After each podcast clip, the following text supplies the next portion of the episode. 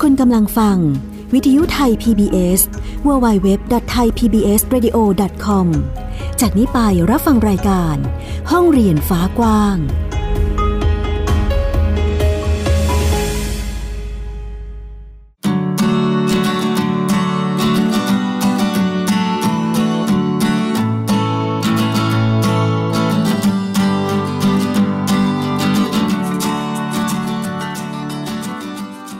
ดีค่ะคุณผู้ฟัง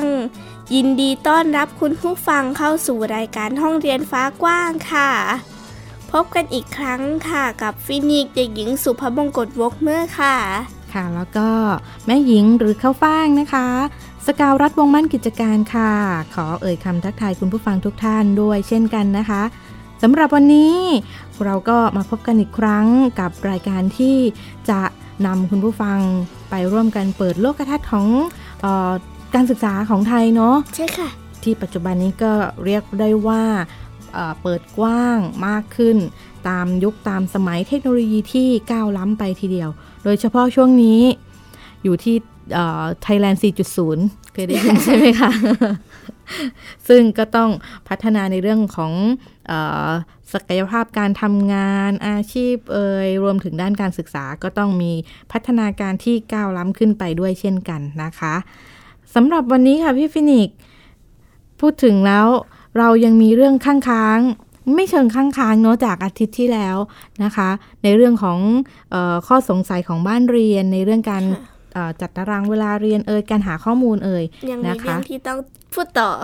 ใช่ แต่ว่าเราก็เอามารวบรวมเป็นเรื่องราวเดียวกันกับในสัปดาห์นี้เลยก็ได้เนาะเพราะว่าในสัปดาห์นี้ก็ยังอยู่ในเรื่องของการ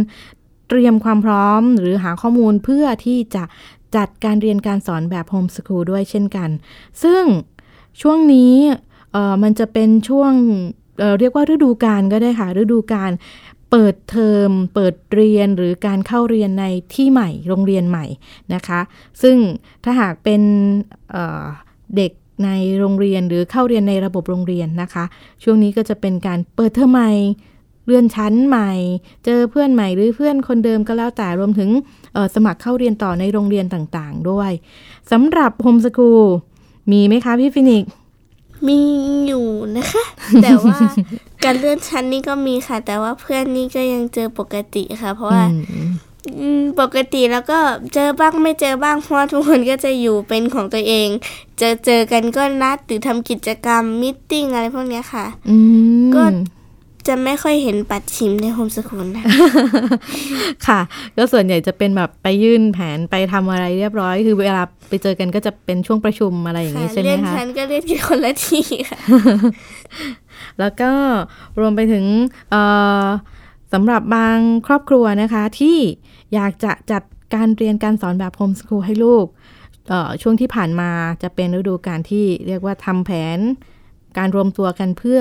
พูดคุยปรึกษาการเขียนแผนการทำแผนเกณฑ์เตรียมเอกสาร เพื่อที่จะยื่นขอจัดการเรียนการสอนอขอจัดการศึกษาโดยครอบครัวให้กับลูกนั่นเองนะคะ ซึ่งในการจัดการเรียนการสอนแบบ home school หรือยื่นขอจัดการศึกษาโดยครอบครัวเนี่ย มันก็จะมีเรื่องของการนับอายุเด็กด้วย ช่วงเวลาเรียกว่าไทม์ไลน์ก็ได้ในการยื่นขอการเตรียมตัวอะไรให้พร้อมนะคะ เพื่อที่เราจะได้ไม่ตกหล่นในสิทธิต่างๆ ที่เราพึงจะได้รับ อย่างเช่นสิทธิเงินอุดหนุนออย่างอุดหนุนนี่ก็มีในเรื่องของหนังสือเรียนเอ่ยเเรื่องอะไรอีกนะเสื้อผ้าชุดนักเรียนอะไรประมาณนี้ก็คือเอเหมือนกับที่อุปกรณ์การใช่เด็กในโรงเรียนได้รับ เช่นกัน ก็โฮมสคูลก็เหมือนกับโรงเรียนหนึ่งโรงเรียนนะคะ ซึ่งเด็กเปิดให้เป็นอิสระฟ้ากว้าง ใช่ตรงกับรายการชื่อรายการของเราห้องเรียนฟ้ากว้างนั่นเองค่ะ ก็จะได้เตรียมความพร้อม เพื่อที่จะไม่ตกหล่นในสิทธิ์ต่าง ๆ เหล่านี้นะคะสำหรับบ้านที่มีลูกเล็ก ช่วงนี้ก็จะเริ่มเข้าเรียนกันตั้งแต่อายุ 3 ขวบเนาะเริ่ม เข้าอนุบาลหนึ่งนะคะ ตามพระราชบัญญัติการศึกษาที่ออกมาในปีปัจจุบันก็คือ พศ 2561 นั่นเองนะคะ 2018 ด้วยค่ะ ขอบคุณค่ะ ก็จะมีเริ่มนับอายุน้องตั้งแต่อายุ 3 ขวบเนี่ยเเรียกว่า 3 ขวบปุ๊บก็คือไปยื่นขอจัดบ้านเรียนได้เลยหรืออใครที่จะเข้าเรียนในระบบ หรือเข้าเนอร์สรี่หรืออะไรก็แล้วแต่ก็คือช่วงนี้เด็กก็จะต้องเตรียมตัวที่ไปเรียนด้วยกันนะคะ ก็จะเห็นโพสต์ใน Facebook เอ่ยในสื่อต่างๆว่า วันนี้ลูกไปเรียนก็จะมีร้องไห้บ้าง แต่เด็กบ้านเรียนไม่มีเนาะเฮฮาปาร์ตี้แบบพาหนูไปเรียนหน่อยพาไปทำกิจกรรมหน่อย ทีนึงก็จะเจอเพื่อน พาไปเล่นสเก็ตพาไปเล่นโดลเปดพาไปเล่น สนามเด็กเล่นหน่อยค่ะ แล้วก็ในการนับอายุน้องเนี่ยจะเริ่มนับว่าสามขวบเต็มเนี่ย เริ่มจากไหนก็เริ่มดูที่วันที่เริ่มนับจากวันที่ 16 พฤษภาคมของปีนั้นๆนะคะ น้องอายุ3ขวบเต็มแล้วก็สามารถที่จะยื่นขอได้เลย หรือในกรณีที่เด็กของเราลูกของเราเนี่ย มีพัฒนาการที่ก้าวล้ำก้าวกระโดด ดีกว่าเด็กทั่ว ๆ ไป ก็สามารถที่จะยื่น พัฒนาการเร็ว ใช่ประมาณนั้นก็จะยื่นขอเข้าเรียนได้เช่นกัน สามารถที่จะไปเรียกว่าทำทดสอบกับทางทางสำนักงงานก็ได้นะคะ แล้วก็ในของเด็กประถมวัยออของเด็กประถมก็คือป .1 ป .2 ป .3 ป .4 ป .5 ป .6 นั่นเองนะคะ อันนี้เราก็เริ่มนับอายุย่าง7 ปีนะคะ หลายท่านอาจจะมีได้รับคำแนะนำมาว่าก็คือออให้เรียนตอน 7 ปีบริบูรณ์ใช่ไหมคะ นับจริง ๆ เราสามารถที่จะนับได้ตั้งแต่ 6 ปี 1 วันนะก็คือเตรียมความพร้อมในเรื่องของออการเรียนในระดับชั้นป .1 ได้เลยค่ะ ค่ะสำหรับน้องที่เรียนจบอนุบาลหนึ่งถึงอนุบาลสามแล้ว เด็กที่จัดบ้านเรียนอยู่นะคะ ในระดับชั้นประถมวัย อนุบาลหนึ่งถึงอนุบาลสามถ้าหากว่าอายุยังไม่ครบ6ยังไม่ครบ 7 ปีเนี่ย ก็คือสามารถที่จะยื่นขอจัดบ้านเรียนแบบต่อเนื่องได้นะคะ ก็คือเข้าเรียนต่อเนื่องได้เลย ไม่ต้องหยุดว่า ต้องปีนี้ต้องหยุดปีหนึ่งเพื่อให้อายุครบก่อน อันนี้จะเป็นการขาดสิทธิ์ในการเรียนหรืออรับเงินอุดหนุนหรือสิทธิ์อื่น ๆ ที่พึงจะได้รับไปนะคะ ซึ่งในเรื่องของออายุน่าจะโอเคแล้วเนาะแล้วก็มีการยื่นแผน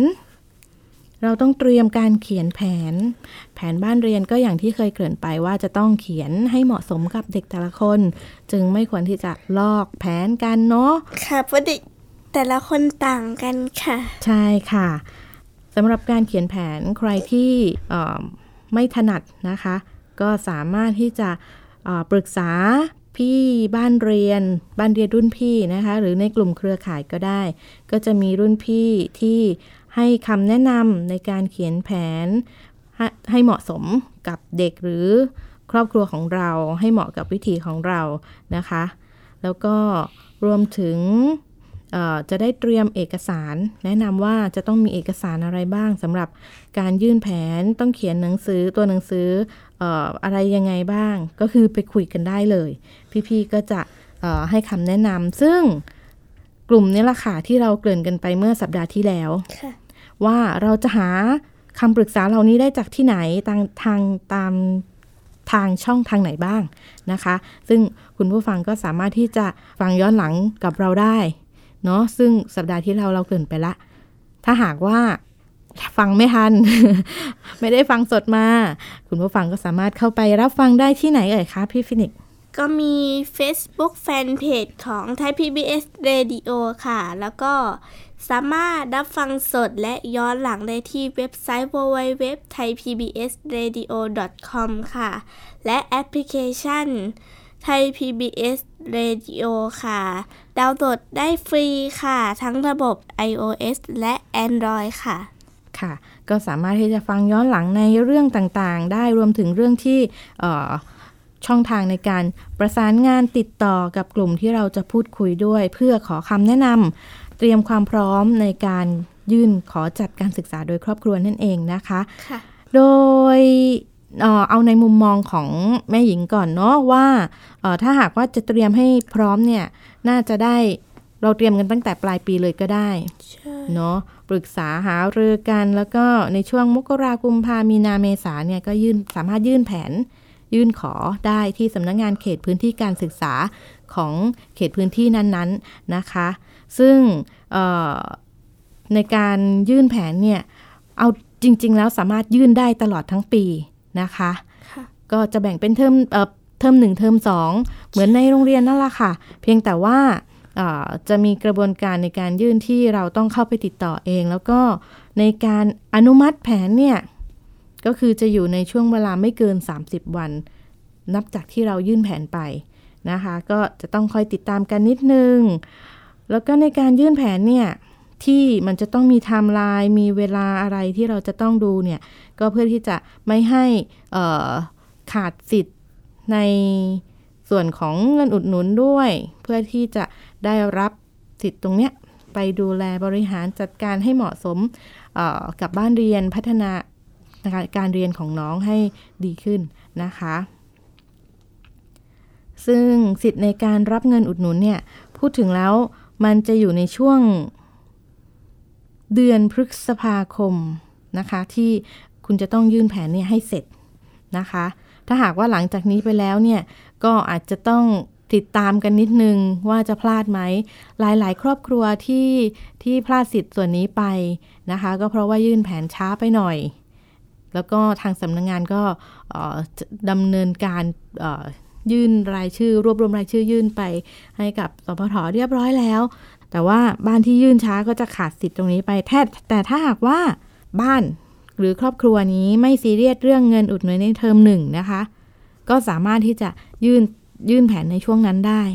ต่อได้เรื่อยๆเลยนะคะ ไม่มีปิดรับ เพราะว่าเอ่อได้ตลอดเวลาได้ตลอดเวลาค่ะเลยนะคะ เจ้าหน้าที่พร้อมให้ดูแลแล้วก็ให้คำแนะนำซึ่งแนะนำอีกเช่นกันว่า ควรที่จะปรึกษาบ้านเรียนรุ่นพี่ก่อนด้วยนะคะ เพื่อที่จะเอ่อให้เจ้าหน้าที่ทางทางสำนักงานเนี่ยทำงานได้รวดเร็วมากขึ้นนะคะฟินิกซ์สงสัยว่าเที่ยงคืนนี้ได้ไหมคะ อ๋อ เวลาเที่ยงคืนเหรอคะ ก็ไปแล้วไม่มีใครอยู่สำนักงานก็คงจะยื่นแผนไม่ได้นะคะ ก็ไปเวลาราชการค่ะพี่ฟินิกส์นะคะ ซึ่งตรงส่วนนี้เนี่ยเราก็จะสามารถที่จะดูแลเอ่อ สิทธิ์ของเราได้อย่างเต็มที่ค่ะ ย้ำอีกครั้งนะคะ มกรากุมภามีนาเมษาเนี่ยควรจะยื่นแผนให้เสร็จเรียบร้อยเนาะเพราะว่าเรามีเวลาจัดทำแผนกันมาเรื่อยๆ ใครครอบครัวไหนที่เอ่อหาข้อมูลกันมาก่อนแล้ว เพื่อที่จะเขียนแผนเนี่ยก็จะสามารถเอ่อทำแผนได้เร็วกว่าบ้านที่เพิ่งมาหาข้อมูลนะคะ แต่ว่าบ้านที่หาเพิ่งมาหาข้อมูลแล้วก็อาจจะมีภารกิจที่ต้องเร่ง ทำแผนให้เสร็จภายในช่วงนี้ช่วงนี้ก็สามารถทำได้นะคะ แต่ไม่อยากแนะนำเลย เพราะว่ามันอาจจะตกหล่นในเรื่องใดเรื่องหนึ่งสำหรับข้อมูลที่จะต้องใส่ไว้ในแผน แล้วอาจจะทำให้มีผลต่อการประเมินในช่วงปลายปีนะคะ แต่ทั้งนี้ทั้งนั้นก็สามารถที่จะปรับปรับขยับขยายกันได้ค่ะ ก็ไม่อยากให้ซีเรียสกันมากนะคะ ค่ะแล้วก็สำหรับ ช่วงเวลาในการอนุมัติแผนเมื่อครู่เกินไปแล้วเนาะว่าออตั้งแต่วันที่เรายื่นแผนสำนักงานก็จะมีการประทับตรารับวันที่รับเอกสารเหล่านี้ให้นะคะ นั่นก็คือเริ่มนับเลย ไม่เกิน 30 วันเนาะหลังจากนั้นก็นับไป 30 วันไม่เกิน 30 วัน เราก็ติดตามความคืบหน้ากันสักนิดหนึ่งก็ได้โทรไปสอบถามว่า ตอนนี้แผนบ้านเรียนของเราถึงไหนแล้ว นะคะดำเนินการอยู่ในขั้นตอนไหนแล้วคะ มีเอกสารขาดเหลือตกหล่นอะไรไหม แต่ส่วนใหญ่ถ้าหากว่าเป็นช่วงที่ไม่ยุ่งมากเกินไปนะเจ้าหน้าที่ก็จะเอ่อมีโทรกลับประสานติดต่อกลับทางอีเมลบ้างเบอร์โทรศัพท์ เหล่านี้นะคะเป็นข้อมูลที่สำคัญก็ต้องฝากไว้ให้ เพื่อที่จะได้ประสานกันว่า มีเอกสารอะไร ตกหล่นขาดเหลือ จะได้เอาไปรับรู้กันค่ะเพิ่มเติมได้ นะคะแผนคุณก็จะได้อนุมัติทันเวลา รวมถึงสิทธิ์ในเงินอุดหนุนเอ่ยสิทธิ์ในการเเรื่องสิทธิ์ต่างๆนะคะ จะได้ครบถ้วนด้วยสำหรับช่วงนี้นะคะ เดี๋ยวเราไปพักเบรกกันสักนิดนึง แล้วก็เดี๋ยวมาเจอกันต่อในช่วง 2 นะคะ คุณกำลังฟัง วิทยุไทย PBS www.thaipbsradio.com จากนี้ไปรับฟังรายการ ห้องเรียนฟ้ากว้าง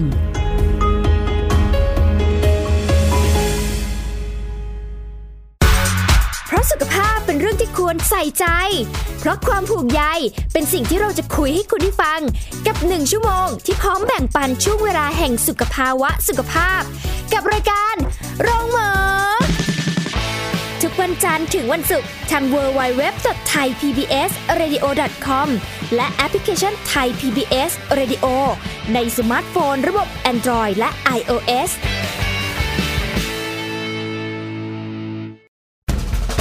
55 นาทีความจริงของธรรมชาติ พร้อมเล่าและพูดคุยผ่านบุคคลมากประสบการณ์ด้านสิ่งแวดล้อม ชวนคิดและติดตามกับรายการ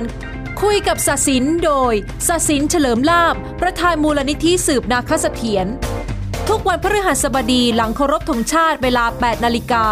ติดตามฟังสดและย้อนหลังผ่าน Facebook Live ไทย PBS Radio และ www.thaipbsradio.com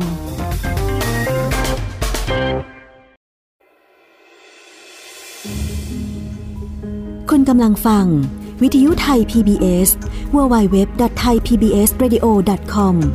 จากนี้ไปรับฟังรายการ ห้องเรียนฟ้ากว้าง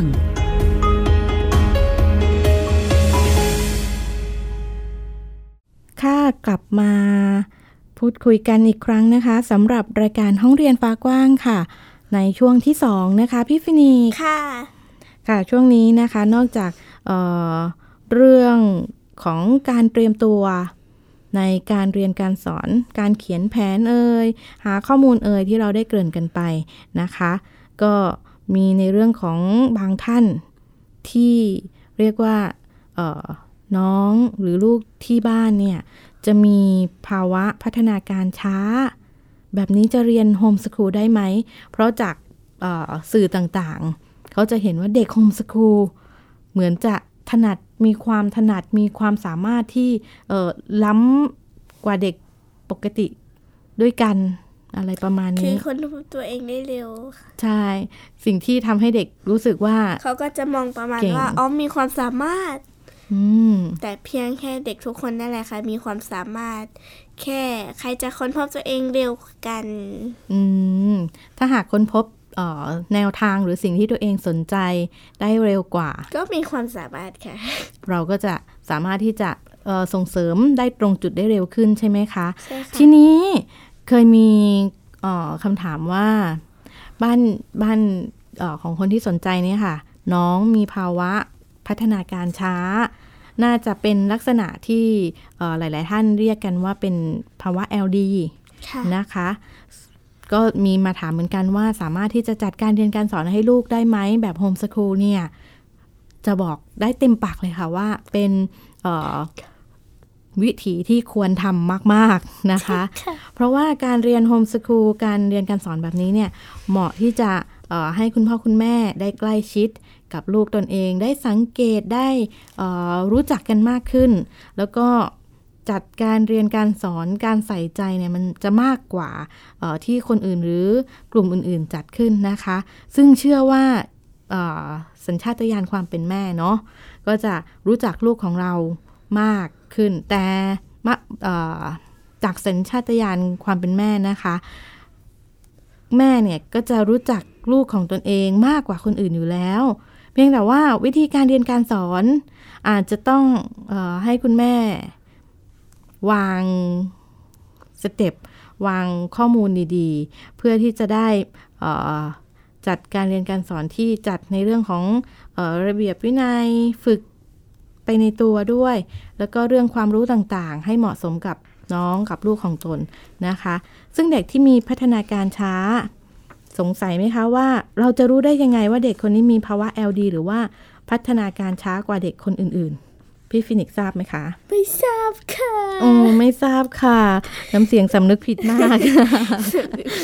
ค่ะ ก็เอ่อเป็นปกติที่หลาย ๆ คนอาจจะไม่รู้ว่า เอ๊ะเด็กพัฒนาการช้าเนี่ยเป็นยังไง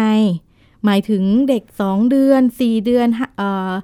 สองเดือนยังตั้งคอไม่ได้หรืออะไรอย่างนี้หรือเปล่าบอกไม่ใช่ค่ะ ลูกที่บ้านจะสองขวบแล้วยังพูดไม่ได้โอ้เครียดมากเป็น LD หรือเปล่า มีพัฒนาการการรับรู้ช้าหรือเปล่าเออไม่ใช่นะคะ อันนี้จะเป็นต้องแล้วแต่เด็กบางคนที่เออบางคนจะพูดเร็ว แต่อาจจะเดินช้าคลานช้า เด็กบางคนพูดก็ช้าเดินก็ช้า แต่เขาก็ยังมีพัฒนาการด้านใดด้านหนึ่งของเขาที่ที่มันจะก้าวกระโดด เราก็ค่อยๆดูสอนแล้วก็ดูแลกันไปนะคะ ซึ่งสิ่งที่สำคัญในการดูแลเด็กๆนะคะในกลุ่ม LD ด้วยหรือในกลุ่ม ทั่ว ๆ ไปด้วยนะคะ อยากจะให้เป็นการเรียนการสอนหรือการพัฒนาทักษะปรับทักษะเนี่ยไปในทิศทางที่ดี มีทัศนคติที่ดีนะคะ น้องทำไม่ได้อาวันนี้ทำไม่ได้ก็ไม่เป็นไร ก็ค่อยๆปรับกันไปนะคะ พูดถึงในเรื่องของการทดสอบว่าลูกฉันจะเป็นเอ่อ LD หรือเปล่า หรือว่า เด็กที่มีภาวะการรับรู้ช้าหรือเปล่านะคะ ก็สามารถที่จะทดสอบได้ต้องดูที่ถ้าช่วงปฐมวัยเนี่ยจะเป็นช่วงที่ดีมากในการที่จะทดสอบแล้วก็ปรับพัฒนาปรับแก้ไขให้ดีขึ้นได้นะคะ เด็กที่มีภาวะการรับรู้ช้าเหล่านี้นะคะ ก็จะมีในส่วนของเรื่องทิศทางการปฏิบัติตามคำสั่งเนี่ยจะสามารถทำได้ไหม เขายังงงไหมอย่างเช่น ยกมือซ้ายขึ้น บางคนอาจจะยังไม่รู้ว่าเอ็นอันไหนซ้ายอันไหนขวา เราก็ค่อย ๆ สอน เขาก็จะชะงักชะงัก บางคนบอกรู้แล้วเป็นภาวะที่เอ่อน้องรู้แล้วว่าอันไหนซ้ายอันไหนขวา แต่ว่าเราบอกยกมือขวา น้องกลับยกมือซ้าย คือจะเหมือนกับยังไม่เข้าใจหรือทำผิดพลาดนั่นเองนะคะ แต่ค่อยๆสอนได้ ในอีกส่วนหนึ่งก็จะมีในเรื่องของเออการจำคำ คำพูดนี่แหละค่ะคำสั้นๆหรือยาวๆนะคะ ลองพูดคุยกับน้องดูว่าน้องจำได้ไหม ถ้าหากว่าเด็กในกลุ่มที่เป็น LD นะคะ ก็จะจำคำได้สั้น แล้วก็เรียงลำดับไม่ได้นะคะ ก็สังเกตนิดนึง รวมถึงการวาดรูปทรง โดยใช้สายตาเนี่ยค่ะจำแนกแยกแยะรูปทรงต่างๆ น้องสาวว่าสามารถวาดได้ไหม ถ้าวาดไม่ได้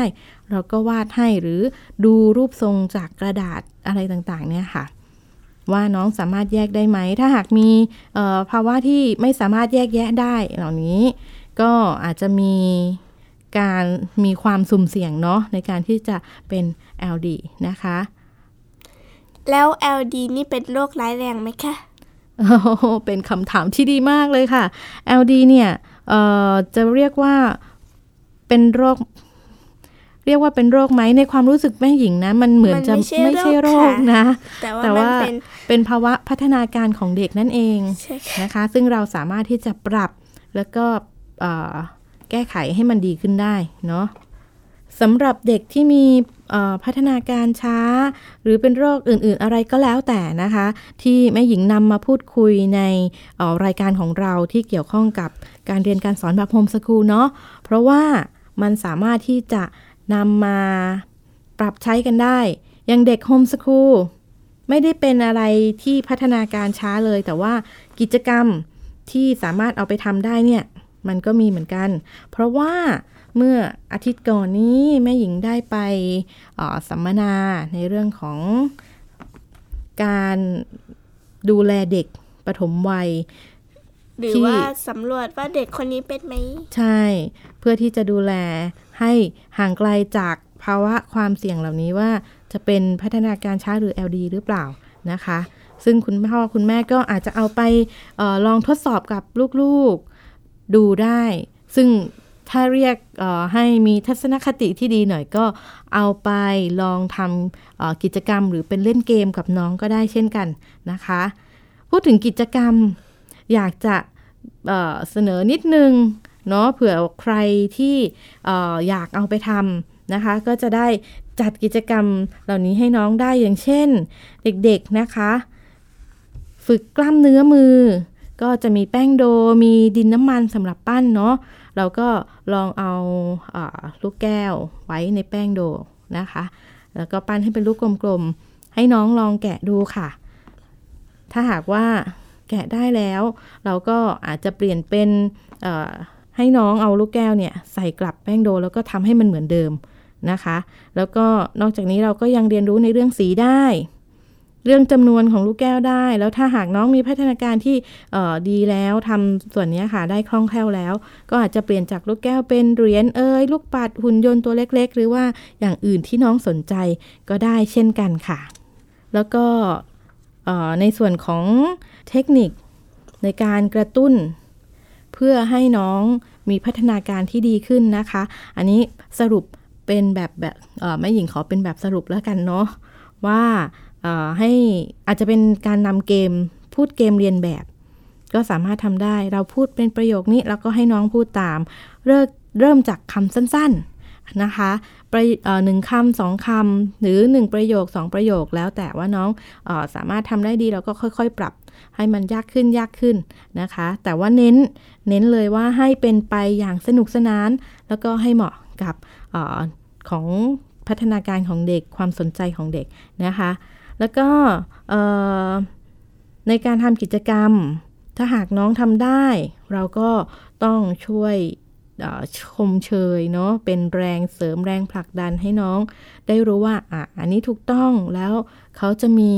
ความรู้สึกที่ดีเกิดขึ้นนะคะ มีกำลังใจ ใช่ แล้วก็สร้างโอกาสในการพูดคุย คือพูดกับน้องบ่อยๆ ถ้าอยู่การมองหน้ากันเฉยๆ ไม่พูดไม่คุยกันเลย น้องก็อาจจะมีพัฒนาการการพูดที่ช้าลง อันนี้ถ้าหากว่าเป็นลักษณะบุคลิกของคุณพ่อคุณแม่ แล้วลูกก็ไม่พูดไม่คุยอะไร หรือพูดไม่ไม่ไม่ได้เป็นเด็กพูดมากนะคะ เราก็ไม่ต้องซีเรียสก็ให้เป็นไปตามวิถี อาจจะเป็นเด็กเรียบร้อยก็ได้ค่ะ ใช่ค่ะ แล้วก็ในส่วนของออการพูดของเด็กน้อยของปฐมวัยมีคุณพ่อคุณแม่ที่ทำบ้านเรียนนี่แหละค่ะ ก็มาคุยกันเหมือนกันว่าน้องยังพูดไม่ชัด หรือพูดแล้วมัน การจัดเรียงประโยคมันยังผิดไปอะไรอย่างเงี้ยค่ะ แล้วก็ฟังน้องแล้วก็ขานรับได้แล้วก็บอกอทวนประโยคของน้องในประโยครูปแบบที่ถูกต้องกลับไปให้ ฝึกแบบนี้บ่อยๆนะคะ น้องๆก็จะมีพัฒนาการที่ดีขึ้น ทั้งในเรื่องภาษาการพูดคุย การเล่าเรื่องนะคะ หาภาพอะไรมาให้น้องพูดคุยก็ได้ มาลองเล่าเรื่อง โดยเราคุณพ่อคุณแม่นี่แหละค่ะ เป็นคนนำ เกมนำกิจกรรมนั้นๆก่อน เพื่อให้น้องได้เห็นรูปแบบแล้วก็ทำตามฟินิกเคยเจอเด็กคนหนึ่งค่ะ ที่พูดมะพร้าวว่ามัดเท้า แล้วทำยังไงเอ่ย ก็ต้องบอกไหนพูดซีว่าพอ น้องก็พูดพอพาวน้องก็พูดพาวพาวน้องบอกเท้าออกเป็นลักษณะการออกเสียงของเขามะพร้าวมะเท้า ค่ะ อันนี้ก็ค่อยๆฝึกกันไป เพราะว่าน้องออกเสียงพอพานได้ ออกเสียงพอได้ ก็แสดงว่าเขาก็พูดได้นะคะ เพียงแต่อาจจะติดคำอยู่ ก็ค่อยฝึกไปได้เช่นกันค่ะน้องอาจจะเข้าใจความหมายอะไรอีกแบบค่ะ ก็ตามจินตนาการของเด็กนะคะ ซึ่งในส่วนนี้ก็คิดว่าคุณพ่อคุณแม่แล้วก็คุณผู้ฟังนะคะ ที่รับฟังรายการอยู่ก็น่าจะได้เกร็ดเล็กเกร็ดน้อยที่นำไปปรับใช้ให้เหมาะสมกับครอบครัว home school การจัดการเรียนการสอนของตนเองได้ ไม่มากก็น้อยทีเดียวค่ะสำหรับวันนี้ค่ะพี่ฟินิกเวลาหมดลงแล้วนะคะ เราคงจะต้องเอ่ยคำลากันไปก่อน เจอกันใหม่สัปดาห์หน้าทาง w w w t h a i p b s r a d i o c o m นะคะ หรือใครที่รับฟังบนเครื่องมือสื่อสาร ก็สามารถที่จะรับฟังบนแอปพลิเคชันไทย PBS Radio ได้ ดาวน์โหลดได้แล้วทั้งแบบ iOS และ Android ค่ะสำหรับสัปดาห์นี้ลากันไปก่อนนะคะ สวัสดีค่ะ สวัสดีค่ะ ติดตามรับฟังรายการย้อนหลังได้ที่เว็บไซต์และแอปพลิเคชันไทย PBS Radio ไทย PBS Radio